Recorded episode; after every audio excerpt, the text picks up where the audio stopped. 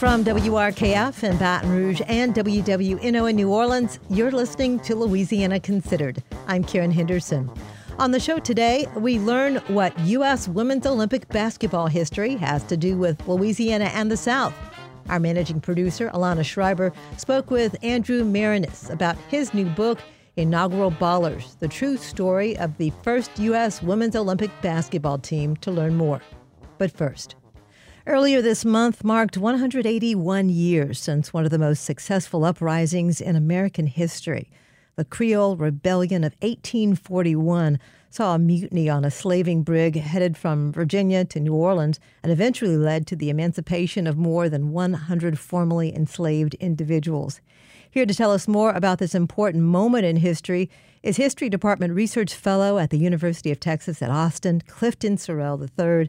Clifton previously wrote about the eighteen forty-one Creole Rebellion for History dot com, and he joins me now. Clifton, thanks for being here.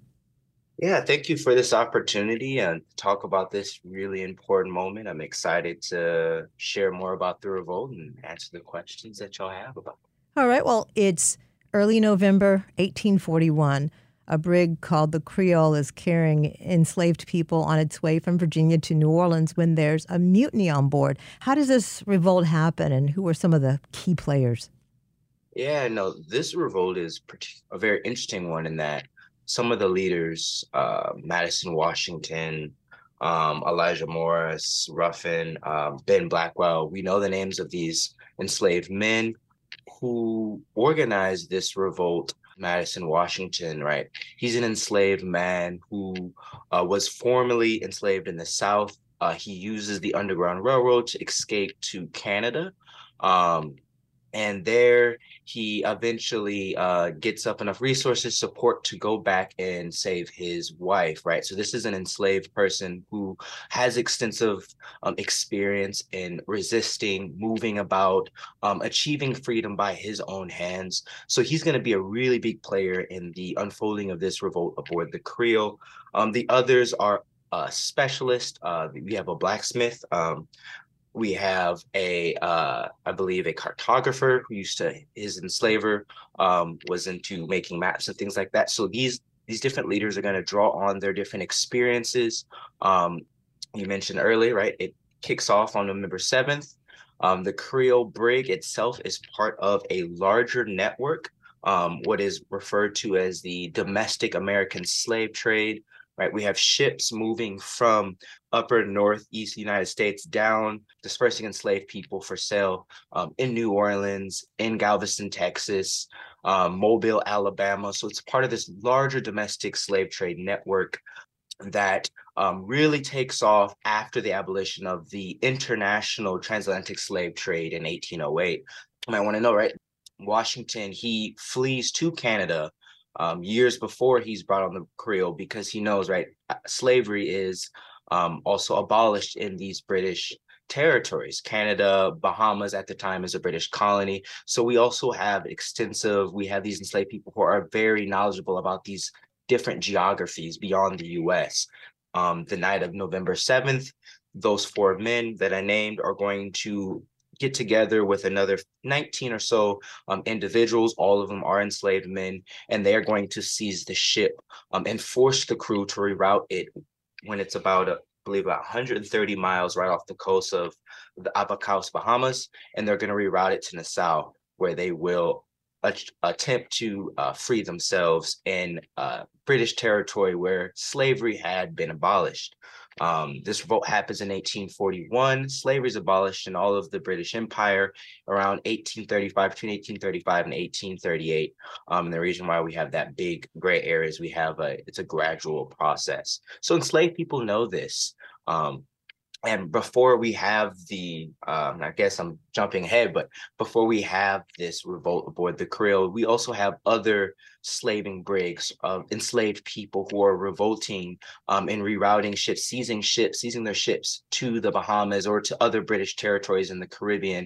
We have enslaved people in southern Florida who are taking it upon themselves aboard canoes and small vessels, handcrafted vessels, to flee to British territories. So at the same time that you have enslaved people fleeing to Canada in the north, you have a lot of enslaved people along the southern coasts who are fleeing to the Caribbean. In uh, the Bahamas at this point, slavery has been abolished. The British Slave Abolition Act has, has already happened. And so mm-hmm. it's been a couple of years. So there are a lot of people that are here in Nassau that were formerly enslaved that are now free. How do the locals rally around these mutineers? Kind of give us a picture of what happens here. Yeah, no, this is, I think, one of the more fascinating aspects of this Creole revolt, right? When it reaches Nassau, we have this huge uproar um, of many, many um, formerly enslaved people, now freemen, um, out rallying for for the crew to be released. The people in the Bahamas are very aware about the domestic slave trade um, in the United States and its implications on the Bahamas. People freed themselves because of the abolition of slavery, and other formerly enslaved people from the U S who are there. So when the brig arrives, a lot of them immediately, right, these they are forging kinship connections with these other enslaved people, right? Um, and so when we think about that context, I think that's really important to think about, right? That relationship there, the the kind of uh, feelings that are emerging amongst uh, the people in uh, Nassau at that moment in time. We are, we're speaking with History Department Research Fellow at the University of Texas at Austin, Clifton Sorrell the third, about the Creole Rebellion of, of eighteen forty-one. This is a revolt that was transnational. It highlighted different countries' views of slavery at the time. The U S claimed that the revolutionaries were still property. What was the U K's argument for letting them go free? And did this heighten any of the tension between the, the nations? This, at this moment in time, was a really tumultuous period between the U S and, and Great Britain, because at that same time in the north in Canada, there was conflict along the Canadian northern U S border between different people living in that region, trying to figure out where ex- exactly is that border. Right? We don't have physical walls or any physical markers um, designating, all right, this is British Canada, this is the U S. So the Creole happens during this really tumultuous period. And when uh, English officials learn this proposal to have these enslaved people extradited back to the U S um, because they are enslaved property, became this issue of, well, slavery's abolished. Are we recognizing them as enslaved people? The extradition, the charge was that the property rebelled against their master, their enslavers. And so that became the question of, do British authorities have the right to seize enslaved people if they no longer recognize slavery? Um, and one of the arguments that emerged um, in freeing the enslaved people was that um, because of the Slave Abolition Act, which was passed in eighteen thirty-three, but again, it was a very gradual process, not till much later, eighteen thirty-eight, that we actually get the freedom of these people. Um, they no longer legally recognized or had the power to hold enslaved people against their will without criminal charges. Um, and so they weren't able to recognize the slave revolt that happened aboard the brig as a criminal charge that happened within the jurisdiction of the British Empire, because the Creole, the revolt happened at sea and not in the Bahamas. So the, there wasn't any basis to hold those, those these now free people against their will. It was just a few years earlier, in eighteen oh eight, the famed Amistad Rebellion. fifty-three captives were carried illegally across the Middle Passage in violation of the transatlantic slave ban. This led to the Supreme Court case, which allowed the captives to return to Africa. How was the revolt on the Creole perhaps inspired by the Amistad? And what made these revolts similar and also different? There's a direct uh, connection here between the Amistad um, and the Creole Revolt. Both cases are going to involve these larger transnational discussions about jurisdiction. In the Amistad, we have the Spanish Empire and their diplomats who wanted those, the rebels who led the Amistad Revolt, to be tried back in Spain. And in the U S, they no longer recognize the transatlantic slave trade. And so when they discover that this vessel was trading enslaved people across the Atlantic, you know, they could not recognize those captives as enslaved people. Now, obviously, one of the contradictions that arises here is that slavery is still being practiced at the same time as the Amistad. So a lot of this is has to do with, right, just recognizing jurisdiction, right? The United States felt that jurisdiction was transgressed, and we see that in the Creole Revolt as well. Um, one of the dark connections as well is when Madison Washington makes it to Canada, um, before he returns back to try to free his wife, he meets an abolitionist by the name of Robert Purvis or Purvis, um, who hosts him, and they travel to Philadelphia. There they have they have many conversations, they talk, and it's that there where Madison learns about the Amistad revolt. Purvis, um, he describes the event, he gives him a picture, there's a painted picture of the Amistad revolt, and he keeps that himself. One of those, the big differences, I would say, is definitely that dimension. You know, Clifton, um, a, a lot of people are hearing this for the first time. This, this might be the first time they've even heard of the Creole Rebellion. Why do you think Uh, this story isn't quite so well known? And, and what do you think are some of the larger lessons we can learn from it? A lot of these histories are framed in the context of kind of framing a larger U S history. Um, and, you know, in the case of the Creole, the U S is not on the side of liberating these enslaved people. So that's one thing I want to point out is, right, we've heard about the Amistad because the U S is posed as these liberators, right? They're freeing these enslaved people from the Spanish who have illegally seized um, these enslaved people. And in the case of the Creole, the U S is defending enslavers um, who want to seize their property, who've been seized by the British. So in that sense, doesn't paint the U S in a really positive light. So that's probably why we probably have never heard of this story in our in your general textbooks um, or in hist- in your classrooms. And Clifton, why is it so important that this story and others like it are told? Well, I think it's important to think about this not in terms of our national story, but more so what it says about these these these Black men and women who risked their lives and were freedom. It's a larger story of freedom practice. When we think about people use the Underground Railroad to get to Canada, right, it adds another frontier of where enslaved people in the U S were looking towards, right? The Caribbean. The Caribbean became a vital space. In New Orleans, we have people in New Orleans, not just aboard the slaving ship, but were fleeing, freeing, fleeing the uh, fleeing New Orleans to the Caribbean, to Mexico, right? Trying to find other ways, navigations, leaving the United States. These diasporic communities that are looking elsewhere um, for a means of achieving freedom. So one of the things why I think it's really important because it expands the way we learn about where that enslaved people, formerly enslaved people, are pursuing freedom beyond the boundaries of the U S, right? It involves a much larger hemispheric story of the ways Black people are tr- looking to achieve freedom. So what I'm essentially trying to say is studying this revolt, studying the Creole Revolt, expands the way that we learn about or we teach Black history. Black history is not just a U S history. Um, right, we have Black folks who are moving between different spaces. It's much more global. And so the Creole Revolt kind of brings that to light. History Department Research Fellow at the University of Texas at Austin, Clifton Sorrell the third. You can read his article that he co-authored about the eighteen forty-one Creole Rebellion on history dot com. Clifton, thanks so much for joining us. Thank you. Thank you so much.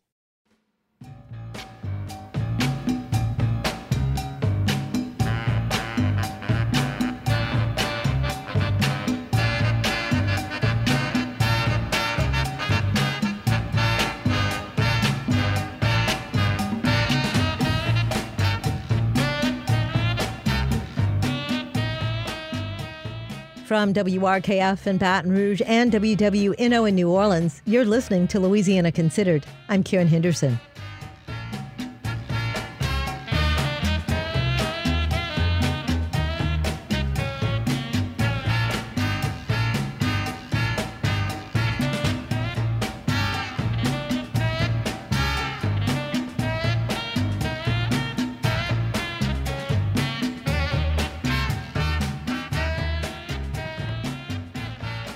A League of Their Own meets Miracle in the inspirational true story of the first U S women's Olympic basketball team and their unlikely rise. Made of a ragtag group of basketball players from largely unknown schools, this group of athletes put women's basketball on the map in nineteen seventy-six, two decades before women's soccer became an Olympic sport and the formation of the W N B A. Author Andrew Marinus wrote about this team in his new book, Inaugural Ballers, the true story of the first U S women's Olympic basketball team. He joined managing producer Alana Schreiber for more on this story and the fascinating Louisiana connections. In nineteen seventy-six, the Montreal Olympic Games was the first to host a women's basketball competition. So how did that come to be? Why women's basketball, and what countries brought teams? Sure. So men's basketball had been introduced at the Olympics in nineteen thirty-six, uh, you know, in Nazi Germany. And the inventor of the game, James Naismith, was there as an older man, you know, to see his invention played in the Olympics. But it took forty more years uh, for women's basketball uh, to be added to the Olympics. Not because women weren't playing basketball during that time. One of the things I write about in the book is that women had been playing basketball since uh, a week after the game was invented. Naismith had encouraged some local school teachers to come play uh, at the gym at Springfield College. Um, there were only six teams uh, in Montreal playing in that first uh, women's basketball tournament, and the Americans almost weren't among them. You know, now we think of the U S uh, women's Olympic basketball team as the biggest power in the world, with seven straight gold medals and hardly ever losing a game along the way to those gold medals. But the U S had finished in eighth place in the in the World Championships the year before and didn't qualify for the Olympics until a last-minute qualifying tournament in Hamilton, Ontario, just two weeks uh, before the Olympics started. And so the fact that the American women went on to win a silver medal in the seventy-six games, finishing behind the dominant Soviet Union, was considered a major upset. Tell me a little bit more about the makeup of this team. Who were some of the star players? What did they bring to the court? If you've heard of any of the players on the team today, the ones that most people have heard of are figures like uh, Nancy Lieberman, who went on to become one of the greatest players in the history of the game. She was just in high school. Uh, Ann Myers from U C L A, uh, who was the first woman to get a four-year basketball scholarship during this era, you know, right after the passage of Title nine as it's starting to be implemented. Uh, Pat Head, who went on to become Pat Head Summit, uh, was the co-captain of the team, goes on to become, you know, the all-time winningest coach in women's basketball history. And then Lucy Harris uh, from Delta State uh, in Mississippi, who has a, a Louisiana connection, later drafted by the New Orleans Jazz as the first woman drafted by an N B A team. These are really the, the star players of that team in nineteen seventy-six. Absolutely. Well, let's talk a little bit more about Lucy, or Louisa Harris. Born in Minter City, Mississippi, to sharecroppers, the tenth of eleven children, she played for Delta State, and she was the only African-American woman on the team at that time. So tell me a little bit about her and her meteoric rise and what she means to the community of Southern women basketball players. Absolutely. I mean, it's just a remarkable story. Um, born in Minter City, as you mentioned, it's the Mississippi Delta. She's from the same county uh, where Emmett Till uh, was murdered. She's from the same part of the state where Fannie Lou Hamer, you know, was fighting for civil rights. The same part of the state where Robert F. Kennedy came in nineteen early nineteen sixties to look at the poverty in the in the Mississippi Delta. Um, her high school offered girls basketball, but Lucy Harris was picked on. And this is another example of the uh, disparities uh, in how women athletes versus men athletes are treated. You know, a male athlete who's tall and strong is going to be looked up to. Uh, Lucy Harris was uh, was uh, bullied, and her classmates would say, long and tall, that's all, you know, uh, as if it was a negative that she had this height. Um, she wanted to go to college at H B C U at Alcorn State, uh, which didn't offer women's basketball. And so she thought her career would be over uh, after high school. But Delta State reinstituted uh, their women's basketball program, which had been disbanded like so many colleges in the nineteen thirties when there was a backlash against women's sports. They finally bring it back at the same time that Lucy Harris is about to enroll in college. And so, as you said, she becomes the only Black player at Delta State and leads that team to three national championships and uh, National Player of the Year. Uh, she becomes the high scorer on the U S Olympic team in nineteen seventy-six and is the first woman ever to score a basket in Olympic basketball competition, something she said that no one could ever take away from her. Wow. Well, of course, we need to talk about Sue Gunter. She was the head basketball coach at L S U for the Lady Tigers and assistant coach of the nineteen seventy-six Olympic basketball team. So tell me a little bit about her, what she contributed to basketball just across the board. Yeah, I mean, Sue Gunter, one of the legendary figures uh, in the history of the game, a great, you know, two decade plus career uh, at L S U. I know she's so highly uh, respected there. She actually began her career here closer to where I am. I'm in Nashville, Tennessee. Uh, she played for the Nashville Business College team, which was a power in A A U basketball back in the nineteen fifties and sixties. Um, but she was the assistant coach on the team. And I sort of imagine her as sort of the good cop to the, the bad cop that was the head coach, uh, Billy Moore. And Billy told me that herself when I interviewed her for the book. She said that, you know, she would be the one that would that would tear the players down, and, and Sue Gunter would come back behind and, and pick everything up. Um, and from talking to Sue's contemporaries and her former players, just someone that everyone um, admired for her ability to relate to just about any type of person. You know, I was told she was the type that could go sit in a in like a um, dive bar, you know, and drink some beer and get along with everyone there, or she could go to a really fancy banquet and be drinking wine and talking about world politics. You know, she could relate to any type of person, and that's what made her a great coach. You know, her ability to get to know her players, understand what made them tick, what made them successful. We are speaking with Andrew Marinus, author of Inaugural Ballers, the true story of the first U S women's Olympic basketball team. Well, walk me through the nineteen seventy-six games. The U S came away with a silver medal. What happened and what did it mean? Yeah. And so um, one thing I should say is that the Soviets won the gold medal. We won the silver. But what was different about those Olympics, now you would play a gold medal game and the loser would sort of settle for the silver medal, right? So back then we won the silver by beating Czechoslovakia. It was just a round robin tournament. And they said, whoever has the best record after this tournament wins the gold. Whoever has the second best record after the tournament wins the silver.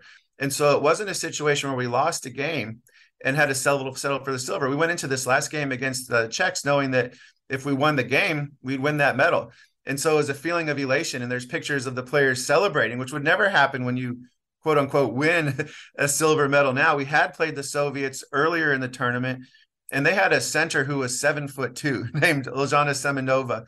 Really, um, there was no chance to beat the Soviets that year. And so uh, winning silver was considered the best any other country could do. And again, it wasn't expected that the Americans would be the ones to do that after finishing in, in eighth place the year before. However, the American players understood the historic nature of what they were doing. You know, they understood the impact that Title nine could have. And they understood that this was the first and only time that women's basketball would be making its debut at the Olympics, and that a lot of people would be watching, especially a lot of little girls would be watching. She told her team before that silver medal game that if they won, it would change women's sports and women's basketball in this country for the next twenty-five years. And she was right about that. And let's remember, this is the seventies. So this is during the second wave of feminism. We have this kind of breakup of the traditional suburban life. There's Roe v. Wade, there's Title nine, there's the momentum behind the Equal Rights Amendment. So how do you think that that backdrop contributed to this team and the growth of women's basketball? Yeah, it's something that I loved writing about in the book. In all of my books, I try not to just focus on the athletic side. You know, it's not just about the scores or the statistics or, you know, how good someone's post move was, you know, but about the surrounding context. And as you said, this is the nineteen seventies. And so the whole backdrop of the fight for E R A, Roe v. Wade, uh, Title nine, uh, women's liberation, uh, that's all a piece of this book. And it's important to remember that the players on this team grew up in an era where they were told as girls or women that they shouldn't have muscles, that they shouldn't sweat, that they shouldn't be competitive.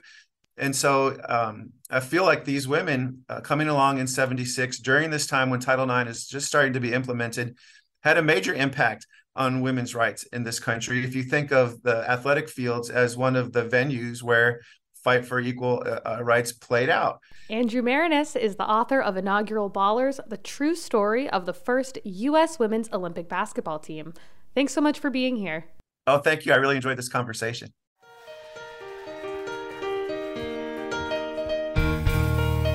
From W R K F in Baton Rouge and W W N O in New Orleans, you've been listening to Louisiana Considered. I'm Karen Henderson. Thanks to our guest, History Department Research Fellow at the University of Texas at Austin, Clifton Sorrell the third, and author Andrew Marinus. Our managing producer is Alana Schreiber, our digital editor, Caitlin Omholtz.